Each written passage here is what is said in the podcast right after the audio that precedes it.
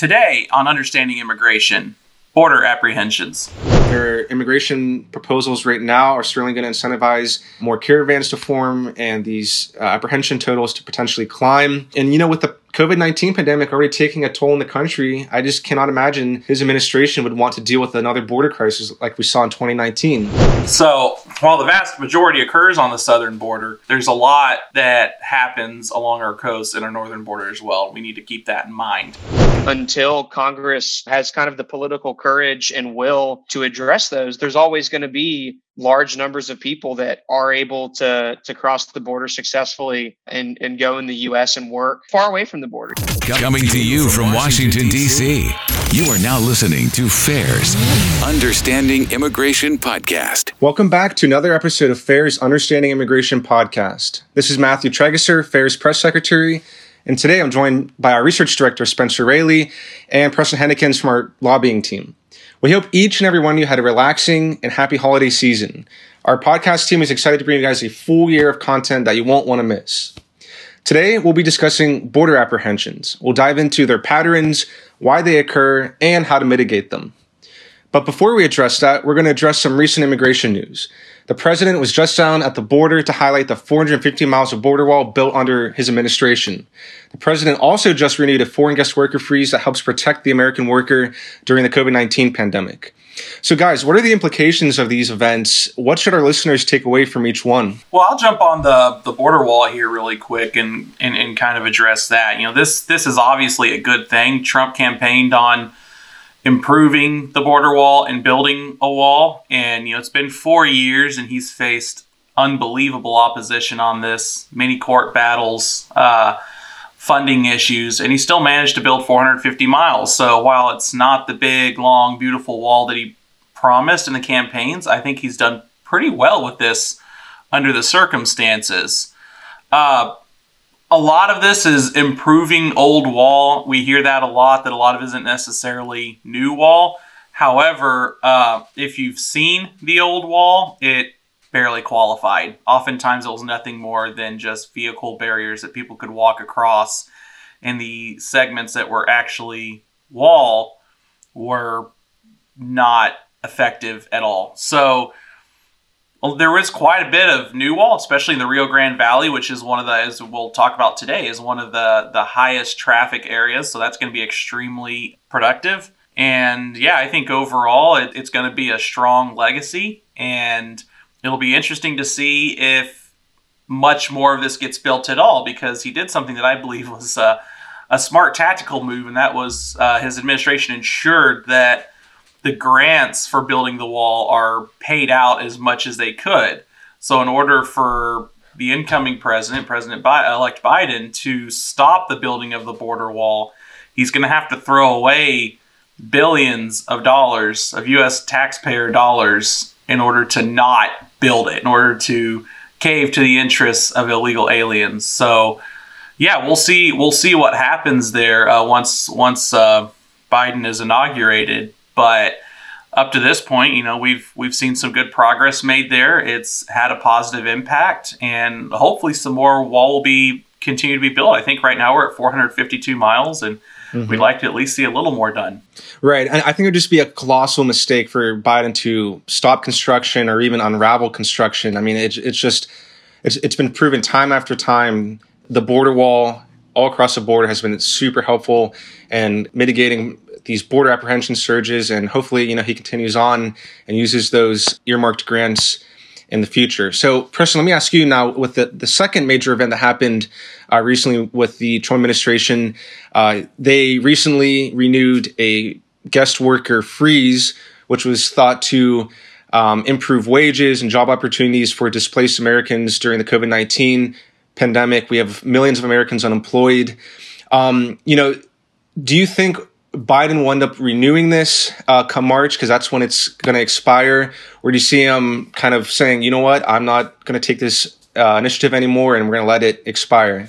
You know, it's definitely hard to say. And it's important to remember that uh, this is actually a really good strategy from the outgoing Trump administration to extend this until, you know, a few months into Biden's term uh, in December, our unemployment rate was still uh, 6.7%. which was exactly the same as it was in November. So there's been no improvement in terms of the unemployment rate. Uh, and if you look back, you know the the low in February 2020, right before the COVID economic and health crisis hit the United States, uh, it was three three point five percent. So there's really no reason to lift this ban at all.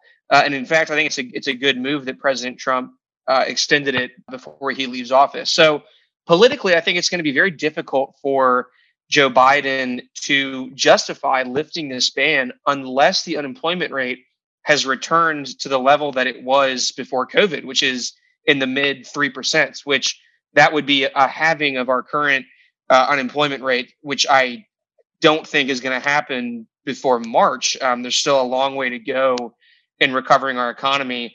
Uh, so I think it'll be very telling what side Joe Biden stands on if he does choose to lift the pause of guest workers in March and our unemployment rate is still very high.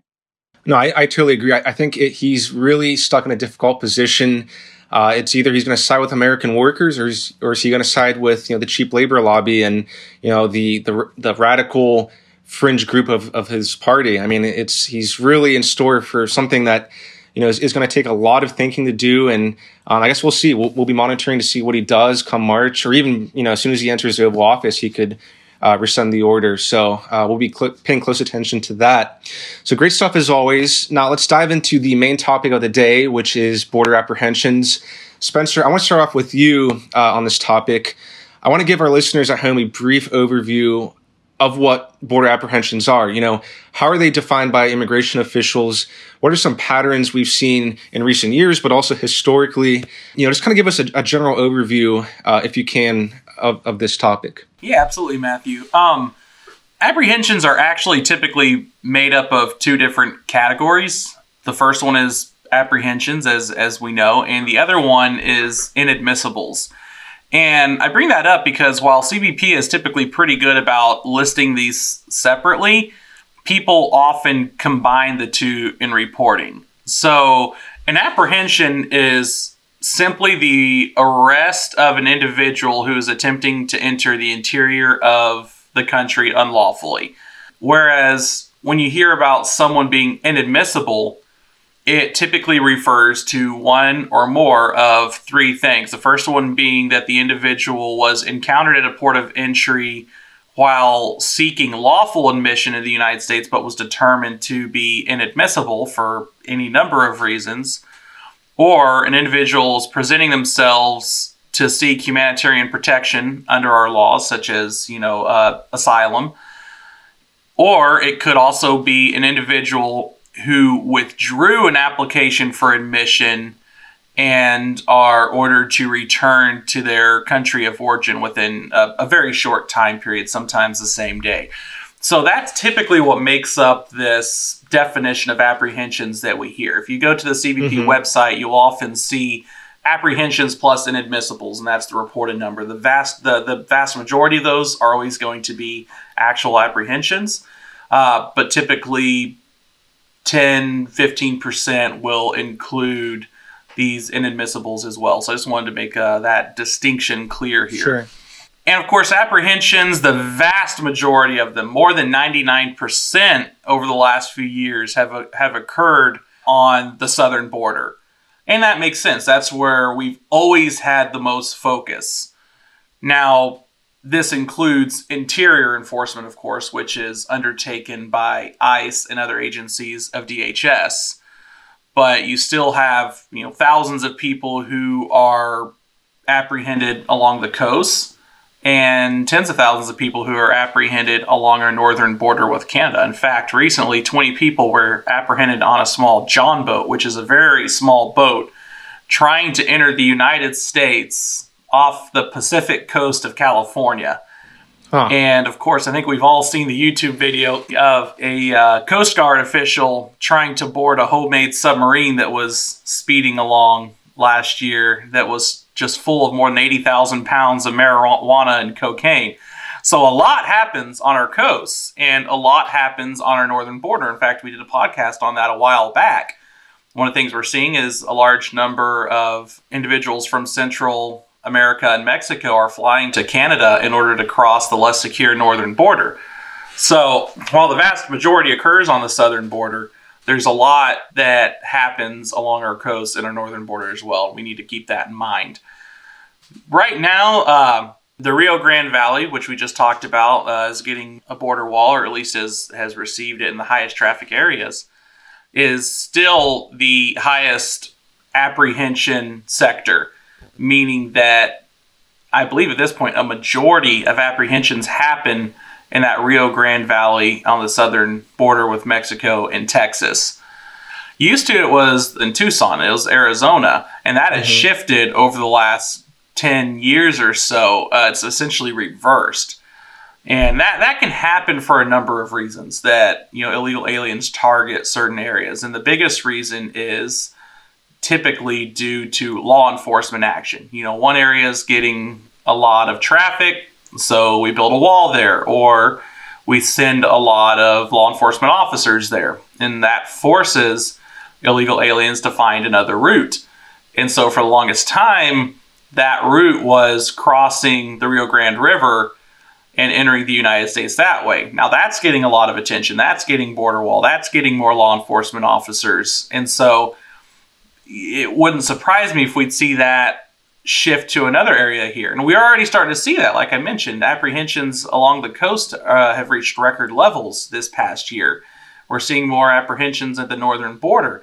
And essentially, what this does is it offers proof that a lot of these deterrence methods are working because those are a lot more difficult to do uh, to enter via the coast or enter via the northern border. And so, a lot of people are just giving up and not making the, you know, not attempting to enter the United States. And that's obviously what we ultimately want. Another thing to keep in mind is that summer is historically the busy season for illegal immigration, you could call it. That's when most people attempt to cross. And it was interesting that we saw that was not the case in fiscal year 2020 because of COVID.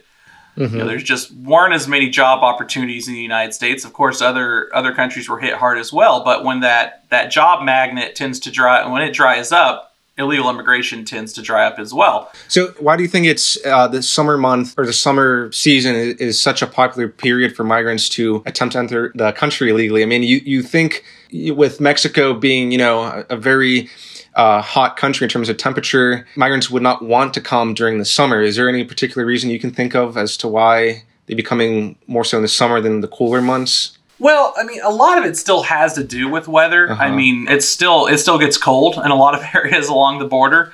It also has to do with job prospects, when jobs are available, as well as certain enforcement measures. Again, looking at the Rio Grande, southern Texas, it can it can get pretty chilly in in the winter. No one wants to cross the river in, you know, in the winter months.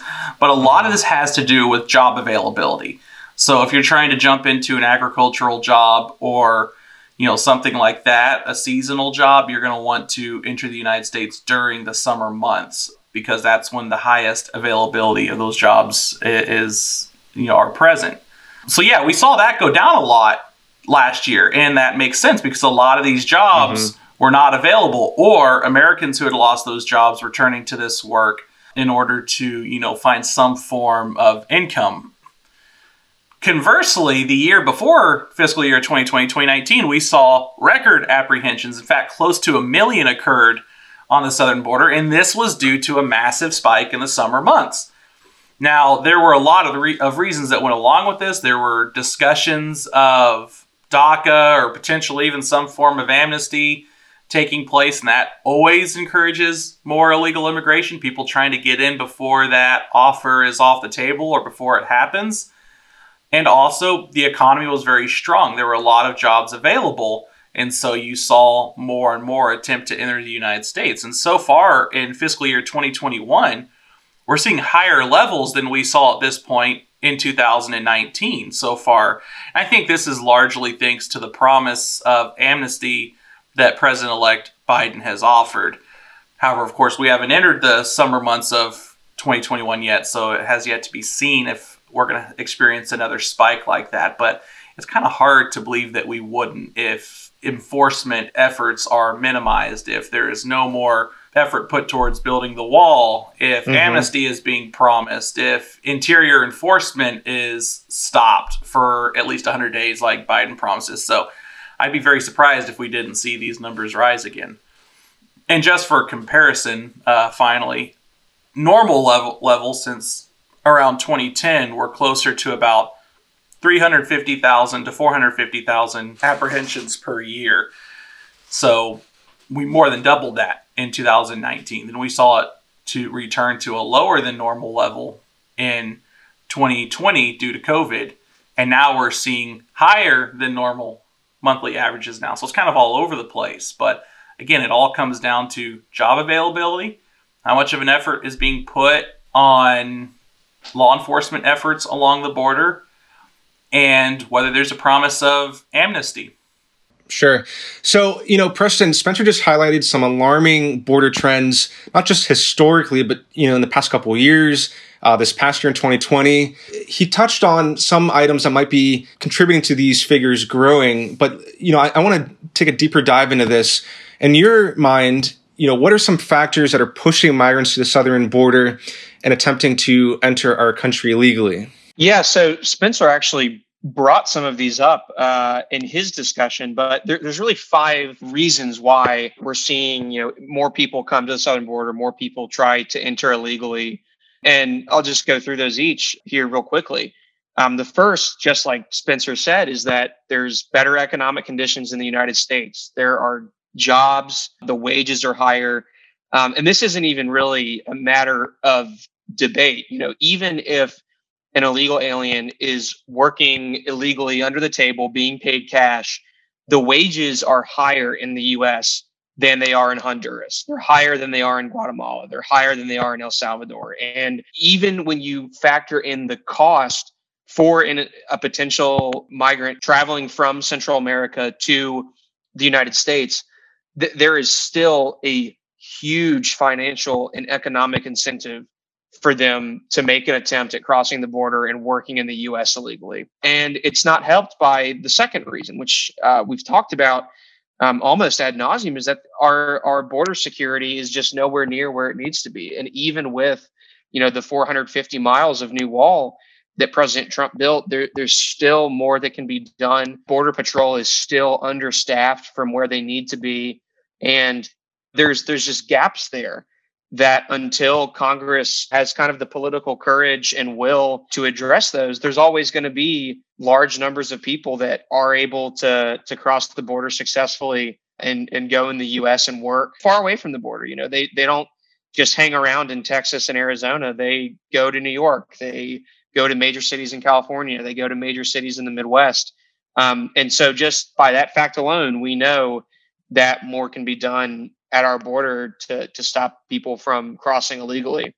Um, and in addition to this, kind of goes on with the the job prospects. But uh, by and large, you know, a number of states are very welcoming and accommodating to illegal aliens. You know, there are a number of states that now offer driver's licenses to people that don't have any documentation that can't prove that they're legally present in the U.S.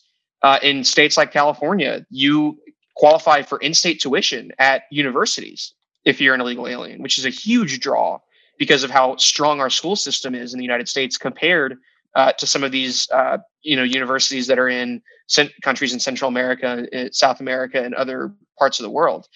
And then, you know, e- even now, you know, maybe 20 years ago, this might not have been the case, but increasingly, we're seeing that there's more of a willingness for activist groups and um, even you know large legal firms to offer pro bono legal assistance to illegal aliens that are fighting removal orders uh, in the immigration courts. And so even if they are detected, even if they are apprehended by ICE, you know they don't just get immediately put on a plane. They have to go through the immigration court system. And we know just from those statistics that aliens that are represented by legal counsel have much better outcomes than those that aren't. And when you have these large law firms um, providing them pro bono care, when you have uh, even in certain cities, I know that New York uh, has a pilot program doing this where the city itself is paying for some immigration lawyers to be provided to illegal aliens. So that I mean that like when when that's going on, there that's a huge incentive for people to come and stay because they see how accommodating certain parts of the country are to to illegal aliens. And uh, fourth, you know, there's a lack of interior enforcement, and this really started under the Obama administration, where sure, you know, we we were kind of beefing up efforts at the border to an extent, but largely there was kind of an unspoken agreement where if you made it past border patrol and got into the country, you were free to go. You were free to live your life. We weren't really going to go after you once you were in the interior. A lot of that has to do with the fact that there's no mandatory e verify. Immigration and Customs Enforcement, ICE, does not have the bandwidth to track down illegal aliens in the country to the extent that it would take care of the you know 14 million people that are here and you know again too in addition to people crossing the border we have such a huge issue with visa overstays and that compounds the problem when in 2021 you know the easiest way to be an illegal alien is to buy a plane ticket and then just never leave and right. and that compounds the issue when you why would you you know if you have the money why on earth would you try to cross the border when you could just buy uh you know you could just qualify for a b1 b2 tourist visa buy a plane ticket to chicago one way and then never leave. You're you're scot free you're good to go. Um, and then finally this is the final final issue and this specifically has to do with those coming to the border is the huge issues that we have with our asylum laws that still have not been addressed. People are coming here and applying for asylum, even if they don't, even if their case does not have any chance of granting them relief in immigration court. And, you know, that's an issue that we are going to face, even if we built a wall that was 100 miles high, 10 miles deep, and five miles thick. There, there is no wall that could be built that could stop people from coming and legally applying for asylum the way that our laws are currently set up and the way that our catch and release policies currently exist and the way that our credible fear process currently exists. And so until Congress, again, I, again, I, we've been saying this on this podcast. We all probably sound like broken records at this point. Until Congress is able to address those issues, nothing is going to change, and we're going to continue to see these problems at the southern border. Great points, Preston. I mean, it, there's just so many pull factors right now. I I don't understand how we don't have more people coming to the border. But l- let me ask you this: you know, it, it's surprising. Spencer kind of touched on this, but given all of the COVID nineteen immigration, border travel restrictions in the past year, and you know our economy kind of tanking, uh, meaning that there are fewer job opportunities in our country right now, and also more wall built. Uh, more than ever before, you know, why are we seeing surges at the southern border still? I mean, it's in the past six months or so, I believe they've completely just slowly climbed up. And I would have imagined, you know, with all these restrictions and all these other factors in the past year, that people, that migrants would not want to come to the United States. So, you know, what's going on here? Uh, do you have some theories as to, you know, why this is strangely happening? So I've, I've got two broad theories. And the first one is very simple. Spencer already uh, discussed this is, you know, when you have a, a presidential candidate like Joe Biden, whose platform that was widely available. It was published in Spanish online that says we are going to give an amnesty to every legal alien in the country. We're going to pause deportations for 100 days. We're going to expand DACA and TPS. I mean, that you know, those have consequences. And when people that are considering making the journey to the U.S. hear that, and they time their arrival, so to speak, after January 20th when Biden's in office, you know, that, people people make those considerations. So that's broadly the first reason. But uh, again, the the second reason is that at the end of the day, the incentives to come are significantly stronger than the disincentives. If you're from the perspective of someone in Central America or South America that wants to come to the US, the incentives are there are more incentives than there are disincentives. You know, nothing has been done to change the fundamental calculus that the job magnet still exists and that there is not enough enforcement against illegal aliens and there's not enough enforcement against their employers to stop that job magnet. And right. until that evens out, until there is just the highest chance that you get removed and deported as there is that you stay and live under the radar, then nothing's going to change. And that's the biggest issue is that right now, even with the the increased enforcement that we saw under President Trump, even with the construction of the border wall, even with his attempts to to change some of our asylum laws and to enter into these agreements with some of these countries. Again, at the end of the day, the jobs are still there. The chance that if you make it past border patrol, you'll be able to find a job and live largely unmolested in the United States is still high. And until those two things change, we're not going to see any difference in the number of people trying to come to the U.S. illegally. I wanted to chime in here and add something as well. And you know, Preston mentioned you know there are still jobs available, and you know, the economy in the United States has improved. You know, to some degree, we've we've seen unemployment go from roughly twenty percent down to six or seven percent now. Of course, there are still millions, tens of millions of Americans who are looking for good full time work. But what we're seeing is a lot of employers knowing that there is just very little chance that they'll be prosecuted for hiring illegal aliens are actually turning to illegal labor as a method of trying to increase their profits during a difficult time. And while, you know, we absolutely our hearts go out to any business that's struggling that doesn't give you an ex- and you know an excuse to break the law and to especially hire illegal labor during a time when millions of Americans are looking for work. And something else that you know we could touch on as well is that especially during the months where apprehensions were so low, the United States was facing our worst surges of COVID 19. Of course, they're going up again now, but we're also seeing COVID 19 take a toll on Central American countries and Mexico. You know, it's really bad in Mexico, it's really bad in countries like Brazil and in a lot of other Central American countries. So a lot of people are seeing even more financial difficulty in these countries that already have weak economies. So they're making that determination that it might be worth it to try to come to the United States and if nothing else, hopefully the United States will get things under control quicker than their home countries, or that they'll be able to find employment in the United States where it's becoming even more difficult in the countries that they live in right now. Yeah, great point there, Spencer. You know, I, I actually want to kind of transition off of your point into you know some tangible solutions to help mitigate and curb these border apprehension uh, numbers, especially during COVID nineteen. And I think both you uh, talked about this uh, perfectly about the the job prospects and the economic opportunities in our country. And there are actually a couple of policies that we could put in place that could help reduce these job opportunities for illegal aliens in our country and in turn uh, decrease border apprehensions. So the first is to federally mandate e-verify. And so e-verify is a program that was created in 1996 by Congress as a way for employers to comply with the federal ban on employing unauthorized aliens.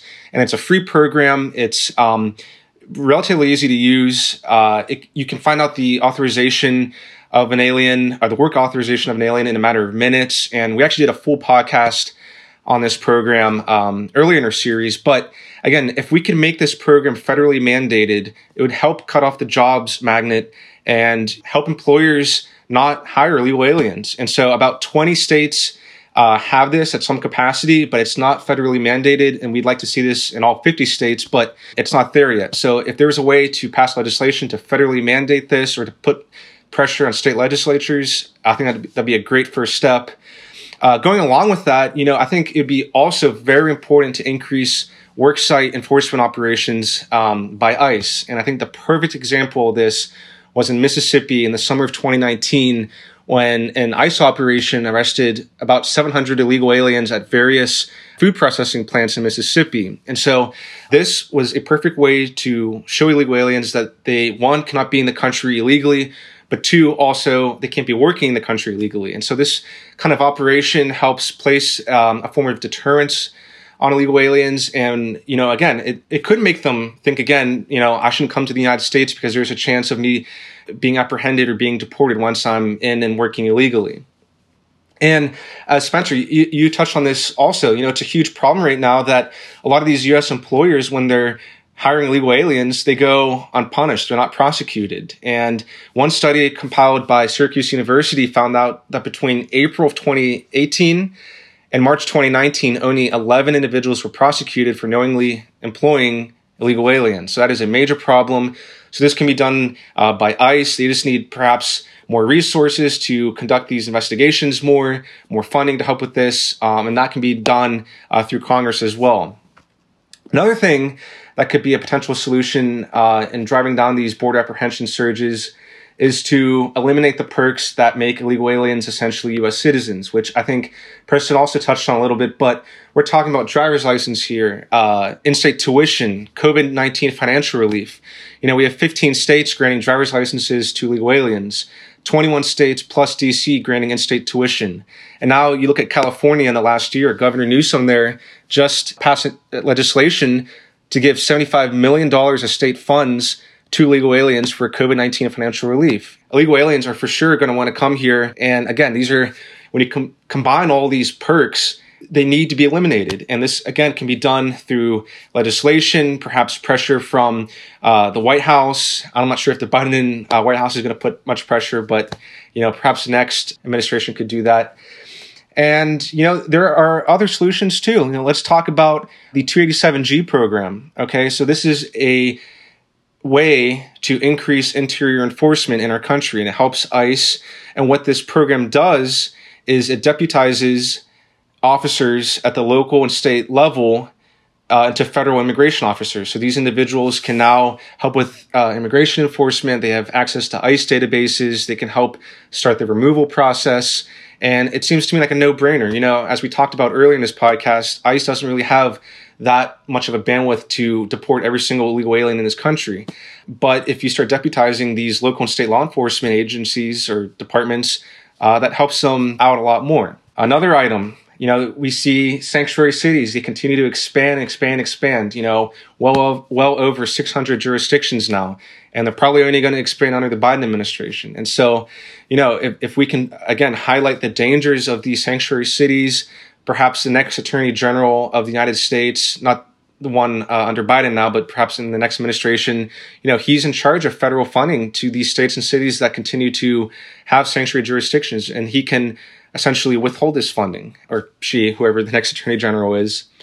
And the last thing I'll, I'll bring up as a potential solution is that we can continue to provide resources and funding to the southern border wall. It was almost impossible to build the 450 miles of border wall that the Trump administration did in the past four years.